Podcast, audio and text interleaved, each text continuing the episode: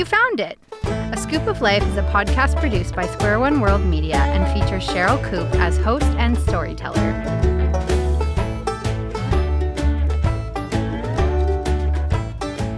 Welcome, welcome, welcome. My name is Sherryl Koop, and I am thankful that you have taken time to listen. This is the second year of my weekly podcast, and each episode is a mix of one of my personal stories music from a variety of Canadian artists, and concludes with a brief spiritual insight.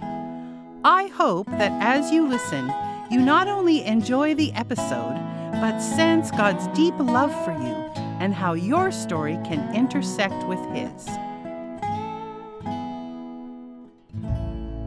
The title of this episode is A Camping Surprise.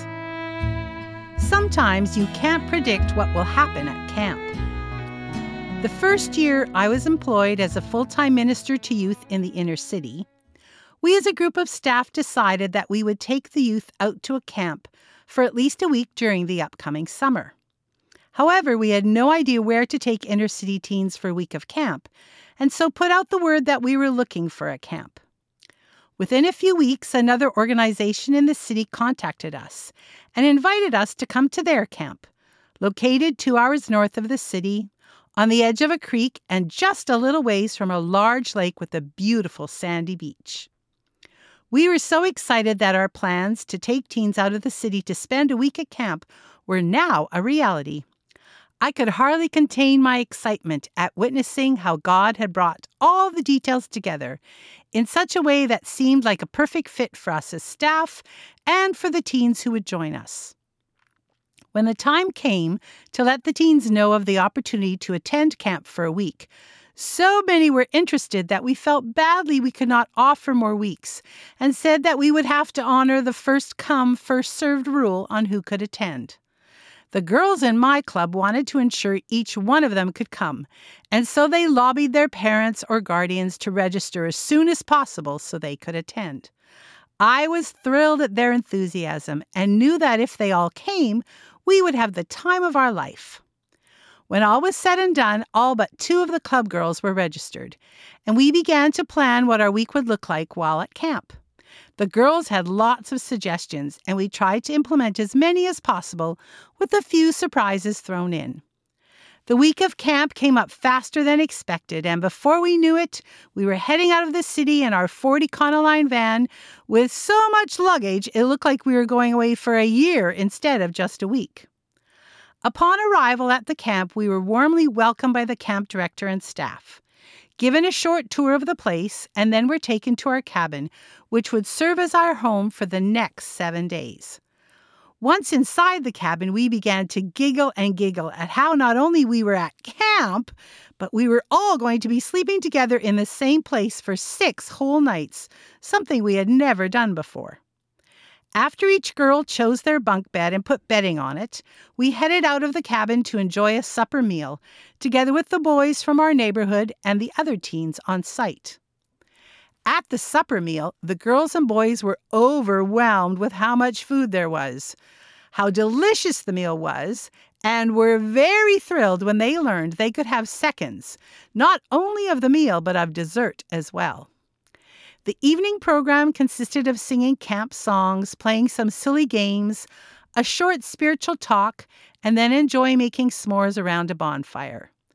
It was so heartwarming to see my girls and boys respond to each new experience with wide eyes and smiles. Some exhibiting a bit of shyness I had not seen before, but participating nonetheless. As the days went on, the times of playing in the lake, canoeing along the nearby creek, trying out archery, making different items to take home during the craft hour, and evening chapel times, not only did our girls and boys connect well, but they started making friends with the other teens at camp. I was almost like a proud mom watching this all unfold. On the third night, after chapel, there was a bonfire time and then we headed off to bed. Just as I and the girls were dropping off to sleep, there was a banging on the wall of our cabin. At first, it seemed like it was the wind. However, when I looked out the window, I could see the air was still and there was no wind. Slowly, each of the girls started to sit up in their bunks and question me as to what I thought the banging was. I replied it must have been a branch of a tree hitting the cabin and we should go back to bed. Just as the girls and I settled into our beds once more, the banging happened again, and this time it was quite loud. And so loud and hard, in fact, that it made the windows rattle. Some of the girls screamed, and others asked me once again what was making the banging noise. I assured them we didn't need to worry and I would check it out by looking out the windows. Well, just as I was about to head to one of the windows, one of the girls let out a blood curdling scream, ran over to my bed, and jumped into it, pointing at the window near her bunk. As I settled my gaze on where she was pointing, I saw a large, dark, furry head with eyes that seemed to glow, and upon seeing this, I felt my heart starting to race.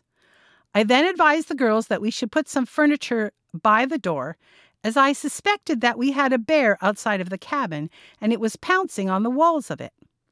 As soon as I said the word bear, not only did the screaming start, but so did the racing to my bed on the part of almost every girl in the cabin. There I was, looking at my bunk with six girls huddled together on it, all wide eyed and begging me to come and sit in the middle of them so they could hang on to me. I obliged and then reminded them and the other two girls not on the bed that we didn't need to fear and that I was sure we would be okay, as the bear would not be able to get into the cabin, but perhaps make it uncomfortable for us for a while. Just as I finished trying to calm them down, not only did the banging happen again, but so did the grunting sounds of what seemed to be a bear. We huddled.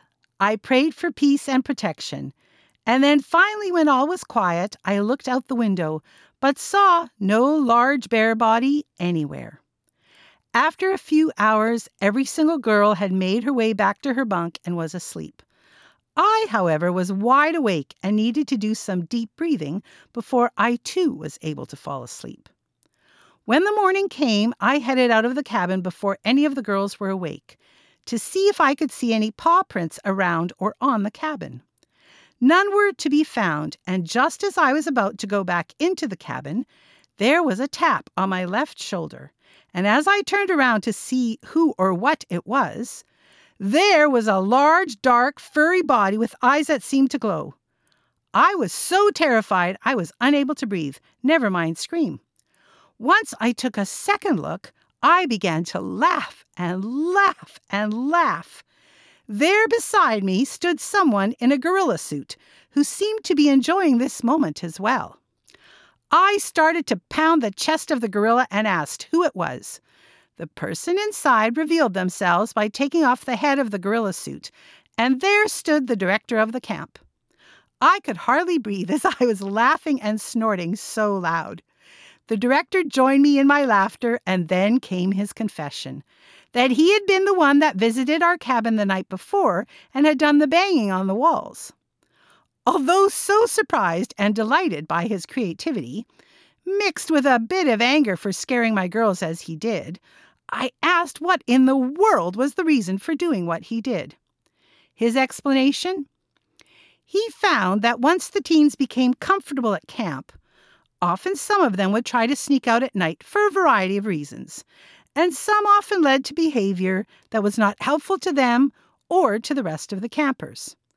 As a result, he found that if he gave the teens a good scare at night, it reduced the number of them who would want to sneak out. Wow, I'd never heard of such a creative way to keep teens in their cabin. But he had directed camps for inner city teens for several summers and said this approach was a winner, so he was sticking with it. When I returned to the cabin, I got each of my girls up and ready to face the day. I kept the reason for the banging to myself and chuckled a little at how I was so terrified one moment and then laughing until I could hardly breathe the next. At breakfast, the girls heard from all the other campers of a similar experience in their cabins the night before, and all agreed that leaving their cabins at night was not a good idea. For the rest of the week, no one snuck out at night, and when the week was done, all my girls cried and did not want to leave the camp, even though one night had been extremely terrifying for them. Before leaving camp, The director not only came to say goodbye to each of the girls, but confessed that he had been the one who had banged on the cabin walls wearing a gorilla suit. Thankfully, they all possessed enough of a sense of humor to enjoy his confession and let him know they were impressed with his ingenuity. The song Manitoulin by Kassie Tyers celebrates being in the great outdoors and seemed fitting for this episode. Cassie lives in northwestern Ontario and is a fabulous singer songwriter who loves Jesus Christ.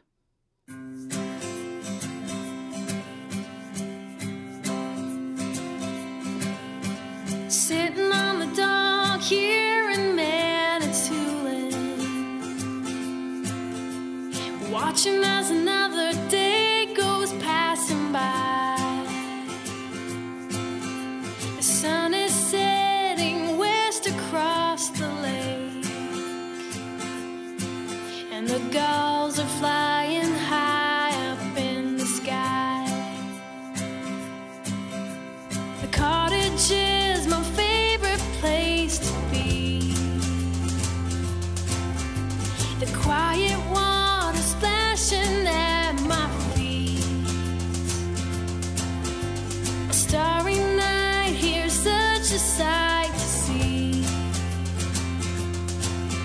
the best part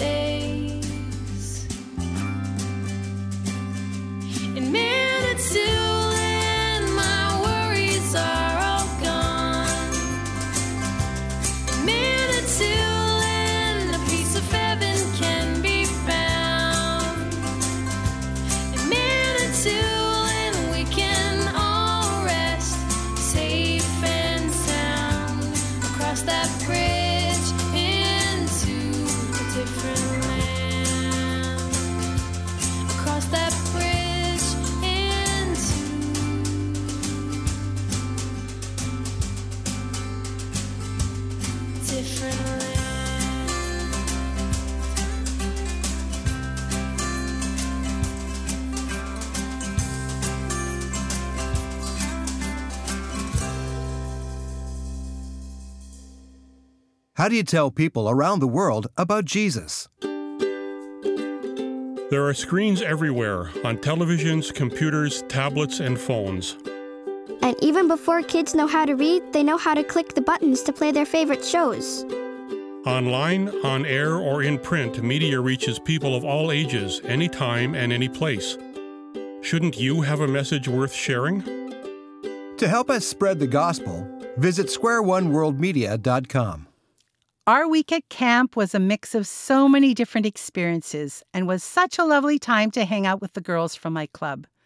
We laughed, we cried, we screamed, we expressed gratitude for one another, we hung out together, we learned new things, we made new friends, and above all, were able to enjoy the beautiful outdoors that God has created. Even though we had somewhat of a scary experience, it was one that bonded us in a way that up until then nothing had. And once the who behind the experience was known, there was great laughter.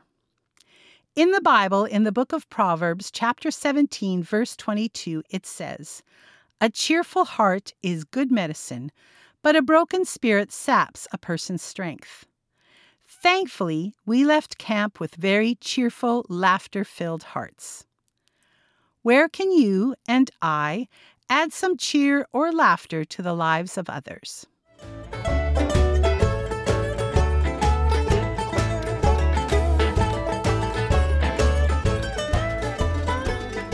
Thank you for listening, and I hope you come back each week to hear another episode. To keep in touch, you can find me on Instagram, Facebook, and the website www.askoopoflife.com, which is spelled A S K O O P O F L I F E. Not with a C like in a scoop of ice cream, but with a K as in my nickname, Skoop. I would love to hear from you your thoughts on the podcast, any questions you may have, or things you would like me to pray about for you.